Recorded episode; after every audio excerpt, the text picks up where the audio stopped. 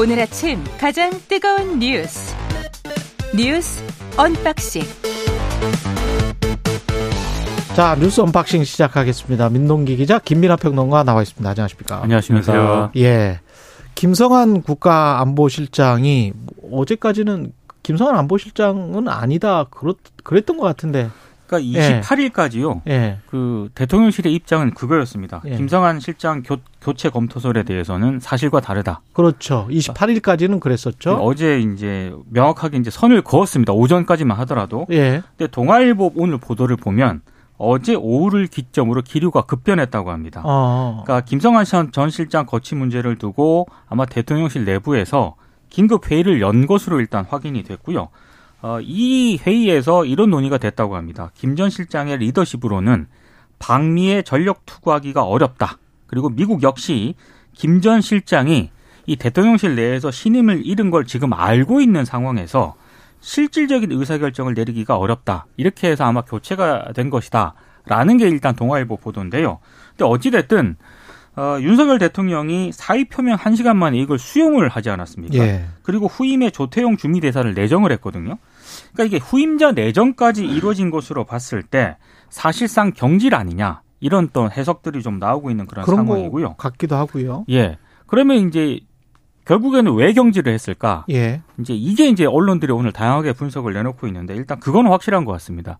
블랙핑크와 레이디 가가의 그 협, 협, 이 공연이 있지 않습니까? 예, 그거를 질 바이든 여사가 제안을 했는데 음, 뭐 동아일보 보도에 따르면은 미국 쪽에서 이걸 다섯 번이나 제안을 했는데 우리 대통령실에서 답이 없었다. 이렇게 보도를 하지 않았습니까? 예, 근데 오늘 조선일보 보도를 보면은 다섯 번이 아니라 일곱 차례나 답변을 요청하는 공문을 보냈는데도 미국 측에서 예. 이게 국가안보실에서 별다른 조치를 하지 않았다라는 겁니다. 그러니까 여기에 대한 김성한 실장의 해명도 나와 있는데 예, 미 백악관 고위 관계자와 최종 조율하는 과정에서 음, 이 공연 제안을 듣지 못했다.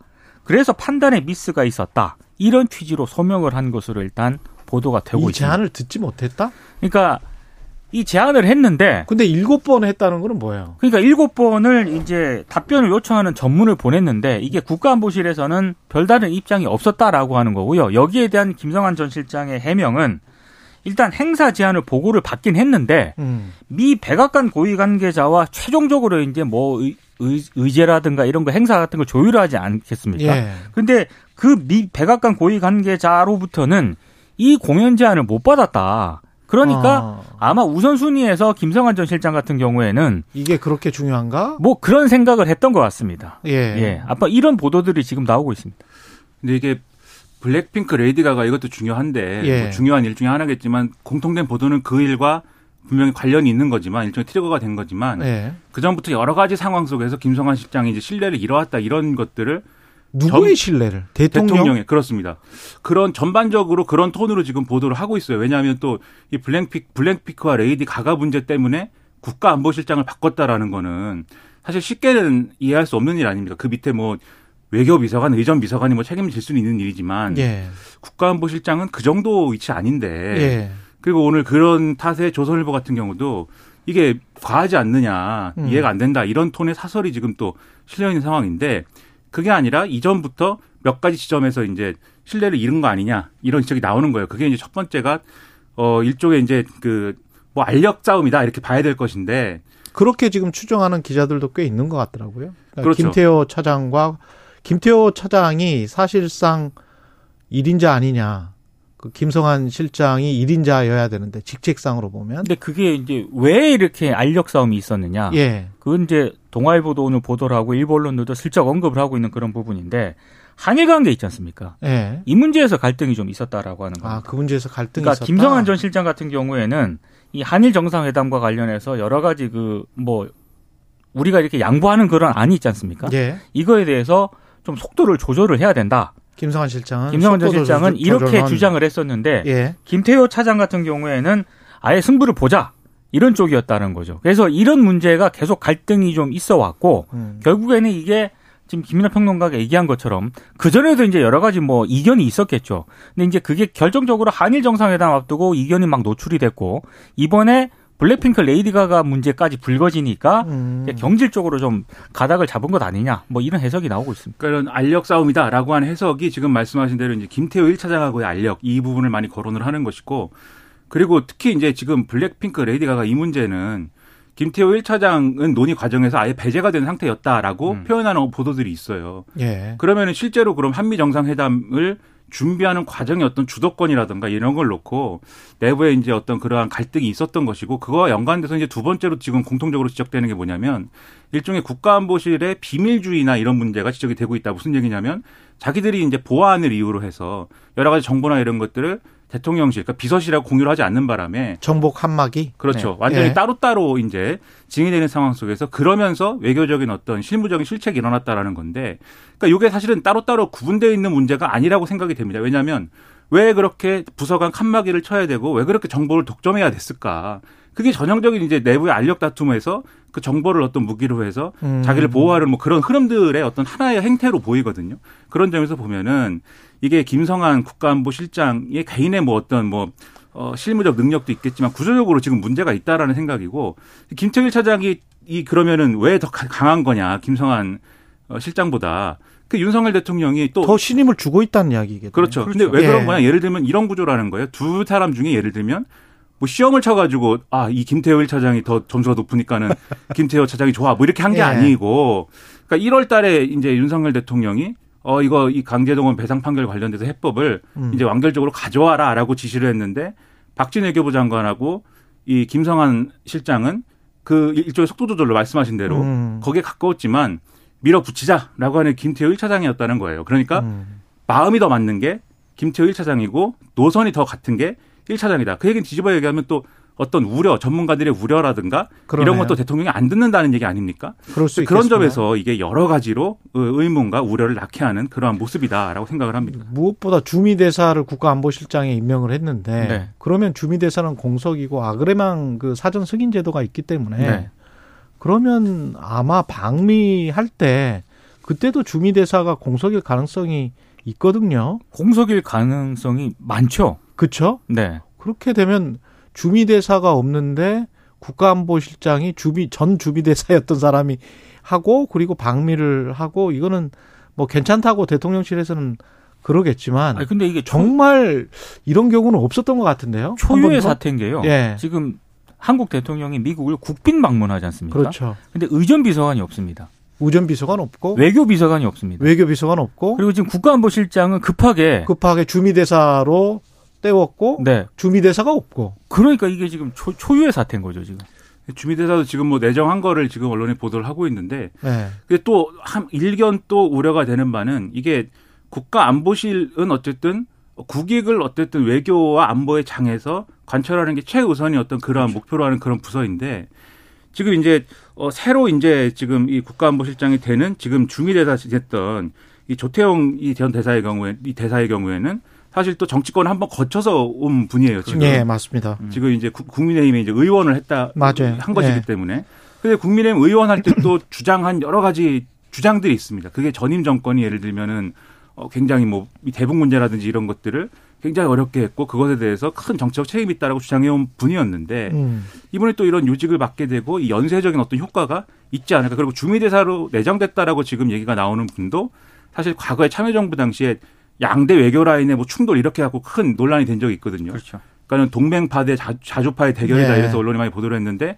이 자주파라는 게 그러니까 뭐 자주 외교를 좀 하자는 쪽이고 음. 동맹파라는 게 한미 외교를 중시한다 이래갖고 대립했다 이게 이 얘기가 있지 않습니까? 그래서 예. 자주파라고 한 분이 지금 과거에 이제 최종건 전 차관 이런 분들이고 예. 그 동맹파의 핵심이고 그 당시 갈등의 당사자인 분이 또 주미대사. 이렇게 얘기가 되는 것이기 때문에 음. 또 어- 어떤 쪽에서 보면은 또 편향이다 이런 얘기 될 수 있거든요. 근데 앞으로 지금 외교 방향은 그쪽으로 갈, 수- 가, 가겠구나 이런 거를 또 예측할 수가 있겠네요. 음. 그렇죠. 예. 그런 것이 지금의 김성한 실장 체제의 문제를 극복할 수 있는 방법이겠는가? 그것도 이제 네. 우려되는 부분인 거죠. 한상혁 방통위원장 구속영장 기각됐습니다. 네.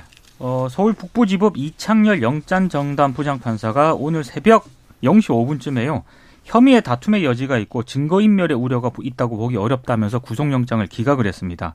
한상혁 위원장은 몇 가지 혐의를 받고 있는데 일단 TV 조선 재승인 심사 당시 측근을 심사위원으로 위촉을 했다. 그리고 TV조선의 재승인 점수가 조작된 것을 알고도 다른 상임위원들에게 알리지 않았다. 이런 혐의를 받고 있고요. 그거는 검찰의 주장이고. 그렇습니다. 한상혁 위원장은 점수가 변경됐다. 이게 조작됐다, 변경됐다. 이 워딩 자체가 지금 틀려요. 그렇습니다. 예. 그리고 점수 수정 지시는 아예 영장에 포함되지도 않았고 음. 어, 수정된 사실을 알고도 묵인했다는 취지에 대해서는 본인은 강력하게 지금까지 부인을 해왔었는데요. 예. 어찌됐든 지금 법원이 구속영장을 기각을 했다는 것은 한상혁 위원장의 소명을 상당 부분 받아들인 결과로 일단 풀이가 되고 있습니다.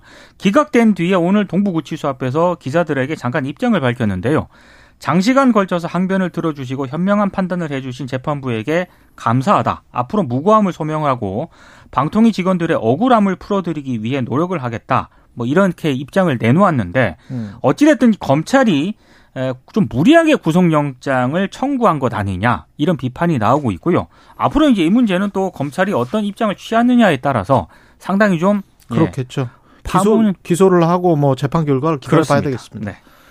그러니까 방통위의 공무원 두 명은 이제 구속이 된 것이고 또 심사위원장을 했던 모 교수도 이제 구속이 됐기 때문에 이 문제가 상당히 이제 뭐 어, 어떤 검찰의 어떤 이 시각이 상당히 사실관계에 맞는 쪽으로 가는가 하느냐라는 관측도 있었습니다만은 근데 그러한 과정이라는 게 이게 조건부 승인을 이제 만들어내는 과정이라는 게 검찰의 시각대로 하면은 윗선의 적극적인 어떤 지시와 개입이 없이는 사실 힘든 어떤 구조였다라고 하는 거지 않습니까?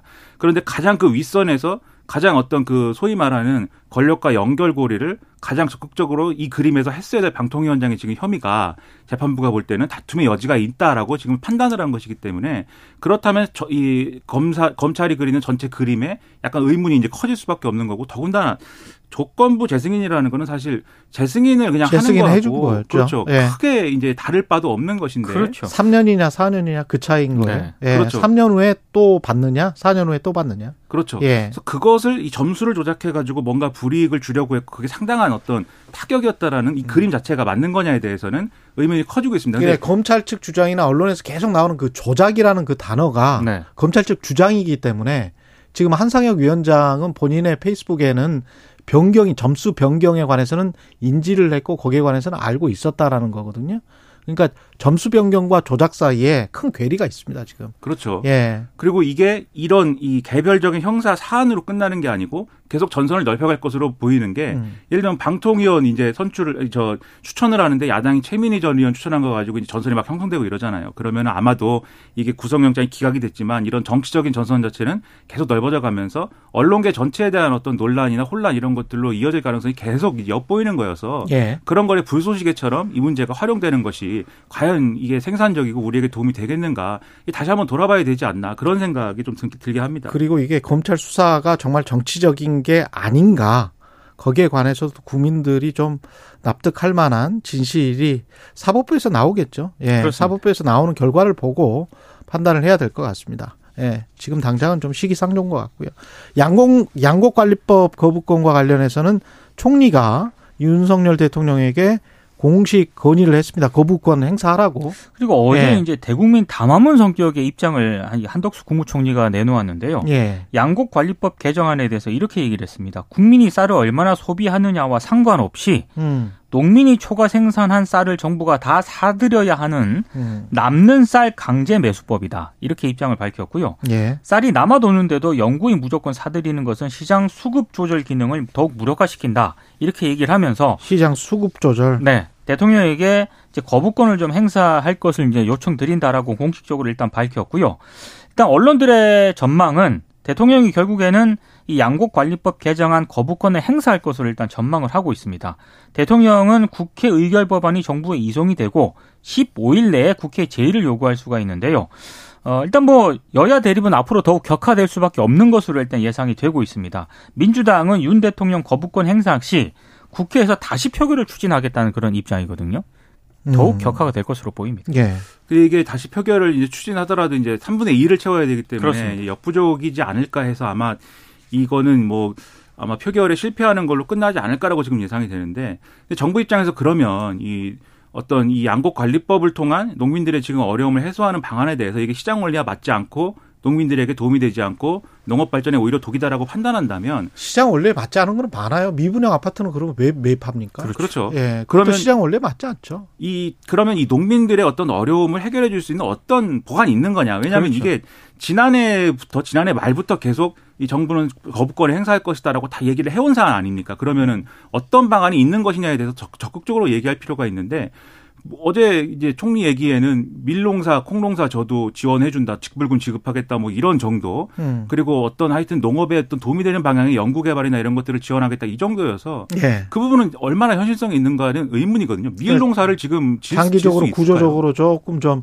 그쪽으로 가보자 그런 이야기인 것 같은데 그렇죠. 그거는 또 한참 시간이 걸리는 문제인 것 같습니다. 그렇죠. 예. 지금 당장 농민들이 막 스마트 팜을 막 조성해가지고 거기에 들어갈 수 있는 거냐 음. 그런 것들이 의문이니까 좀 더 농민들의 그런 어떤 어려움을 중심에 놓고 한번 설득을 하든지 제안을 마련하든지 그렇게 해달라 이런 생각입니다. 건설사의 어려움을 그렇게 충분히 이해하면서 그러면 농민들의 마음도 충분히 이해해야 되지 않을까 그런 생각이 들고 일본의 교도통신이 지난 17일 방일 당시에 대통령이 스가 총리와의 접견에서 후쿠시마 오염수 방류에 대해서 한국민의 이해를 구하겠다 이렇게 언급했다라는 보도를 했고 이것과 관련해서는 뭐 대통령실은 부인하고 있고 뭐 그런 그러니까 거죠. 그러니까 사실과 다르다라고 사실과 일단 다르다? 부인을 했는데 예. 발언 내용이 좀 구체적이기 때문에요. 음. 일단 이거는 아마 일본 언론도 후속 보도를 할 것으로 보이고 예. 국내 언론도 이걸 인용해서 지금 보도를 하고 있거든요. 그렇죠. 대통령실이 좀 정확하게 입장을 다시 한번 밝혀야 될 것으로 보입니다. 예. 그러니까 언론을 통해서는 일부 얼개들이 이미 보도가 됐었어요. IAEA에 검증할 때 한국 전문가를 포함시켜 가지고 그 결과가 있어야지 한국인 한국을 설득할 수 있는 거 아니냐. 아마